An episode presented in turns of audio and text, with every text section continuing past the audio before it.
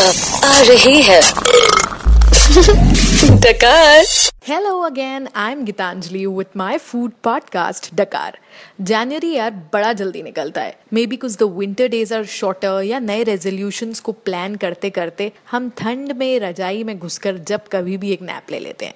नहीं नहीं you are not alone nor it's a disorder in fact it's trending across the globe Oxford dictionary ने इसे word of the year घोषित किया है और इसे कहते हैं योगा अरे, मज़ाक नहीं कर रही हूँ, मेरे साथ फिर से बोलो Yug it's written as H Y double G E which in a sense means feeling cozy. You must be seeing a lot of people on Facebook who go to a cafe, grab a cozy corner, put a picture of theirs with a book in hand and a steaming mug of hot chocolate. That's exactly living hygge. There's no literal meaning of the same, but it's just a word to describe your happy, comfortable all day in bed with a tub of ice cream or a simple pleasure of home cooked meal anything with an idea of hygge, such as coziness, charm, happiness, comfort, and simpleness. So basically, making the ordinary feel extraordinary. जो आजकल खाने में तो बहुत ज़्यादा ही हो रहा है When you call a simple dal khichdi lentils with tempered rice, तो अगली बार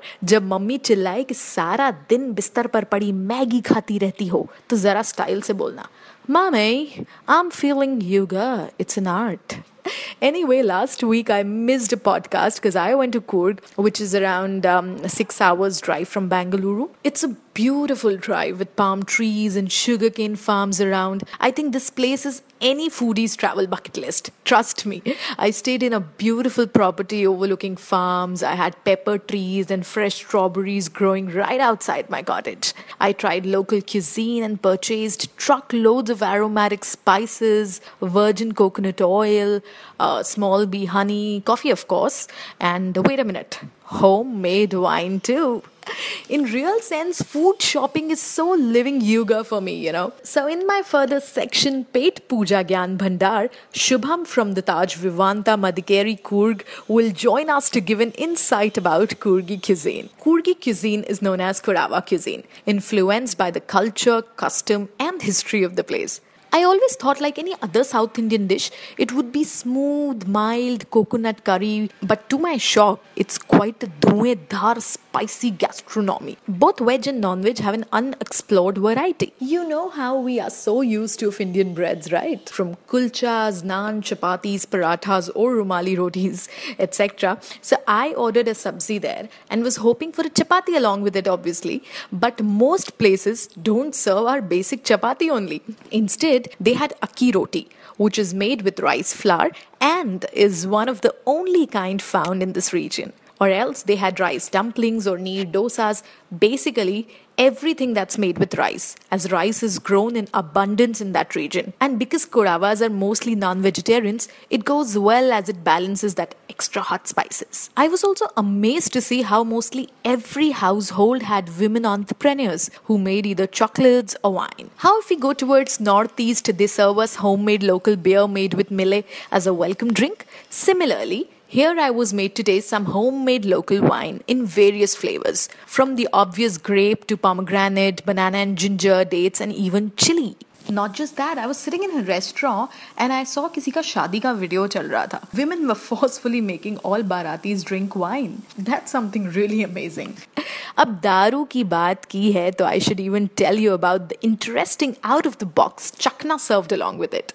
They gave us some assorted papad, both roasted and fried, along with three types of local chutneys. They were delicious and how. I couldn't stop licking the last bit of it. They served us black sesame seed chutney, which was a little sweet, fresh baby spinach, which was my favorite, and the regular coconut one. The colorful chutneys are an integral part of Coorg cuisine, and onion, garlic, and coconuts are largely used in it. As beautiful as this place, what made this food special for me was the variety. Usage of wild plants, marine animals, traditional Indian spices, fried or grilled, reflects the spirit of this place. With this, let's move on to our next segment. Hmm, Hey Shubham, first thing first, why is Coorgi cuisine not highlighted enough? I mean, I'm so amazed with the usage of diverse flavors, but it has been so under the covers all this while. Really can't tell that it is non highlighted cuisine. This is something is unknown to people because uh, Coorg has always been a region not much expressed. It has a very different kind of uh, history. There are two periods in Coorg. One is before coffee and there's one after coffee. Before coffee was a period where I mean India was ruled by the Britishers, so there was no coffee grown here. So the Yemens actually brought the coffee to Coorg. So that's when the whole thing started, and the culture and the food also depends on that period. So the food what came was after coffee was started growing in Coorg. So the culture is more about uh, spicy food because of the climate, and also people here like to eat a lot of meat. Also like to drink a lot of alcohol. So the meat and alcohol is one of the most important factors of Coorg cuisine.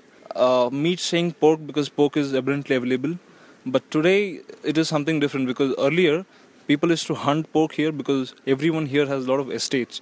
People used to hunt their own pork and then cook out of it and that's how it started and that has been a delicacy now. So Coorg culture is something different. Combination of spices very different. It all started as a hobby and it has been growing slowly slowly. People here are, really don't want to take it to a bigger level. They just want to keep it to the city to the place.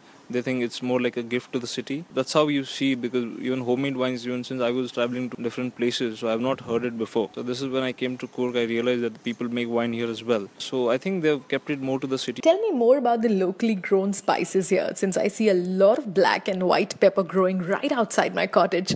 And in fact back in bombay i saw pink pepper. So how's that different from the usual one? Spices mainly cardamom cinnamon pepper because these are three spices which are most grown in Coorg around area. Madikeri, Virajpet, we have uh, Korigoppa, Polibetta, all these places are where spices are grown. These are spices which are used in the Coorg cuisine. So the pepper here is a little spicy compared to the one you get in the Malabar region. So they both are different because the soil here, the pH value is a little low. Since you said there's black and pink, the pink is actually the only the outer skin of the pepper. When you just open it, when it gets ripe, when they roast it, once pepper is inside is the black pepper. और gourmet ingredients के नाम पर हम लोग pink pepper जाके खरीद आते हैं जागो ग्राहक जागो If you have to treat me with some of the best dishes of Kurg, what will that be? Since I said a lot of people eat pork, pandi fry. Pork is called pandi fry here. As with the pandi curry, these are two things which people like here, and that's a delicacy.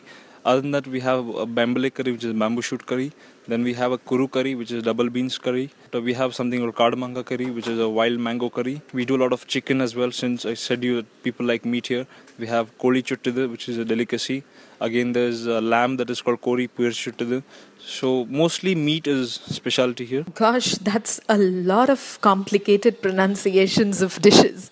Anyway, I see most people having kitchen gardens here, which is damn cool. What are the organic produce that you use in your day-to-day cooking? Planting is really hobby to the Coorg people because uh, most of them have plantations here. People have been growing coffee since a long time, so they have also cultivated a hobby of growing different things. We also do a lot of these kind of activities where we grow a lot of stuff. We have a herb garden where we grow different types of mint. We grow cardamom. We have our own paddy field, so we grow rice. Then we also have a strawberry garden, so we use strawberries in our food, which we call it as a wellness cuisine. So most of the organic stuff what we grow in is used in the kitchen. How about the most talked about coffee culture? The weather is suitable for coffee, as well as since I told you that so the pH value is just perfect for coffee. So it has been more like a business as well as like an emotion to the Coorg people. So they've been doing coffee since long time, and coffee is something which people like here. Coorg grows very good portion of Arabica as well as Robusta. So most of the even CCDs also now start using Coorg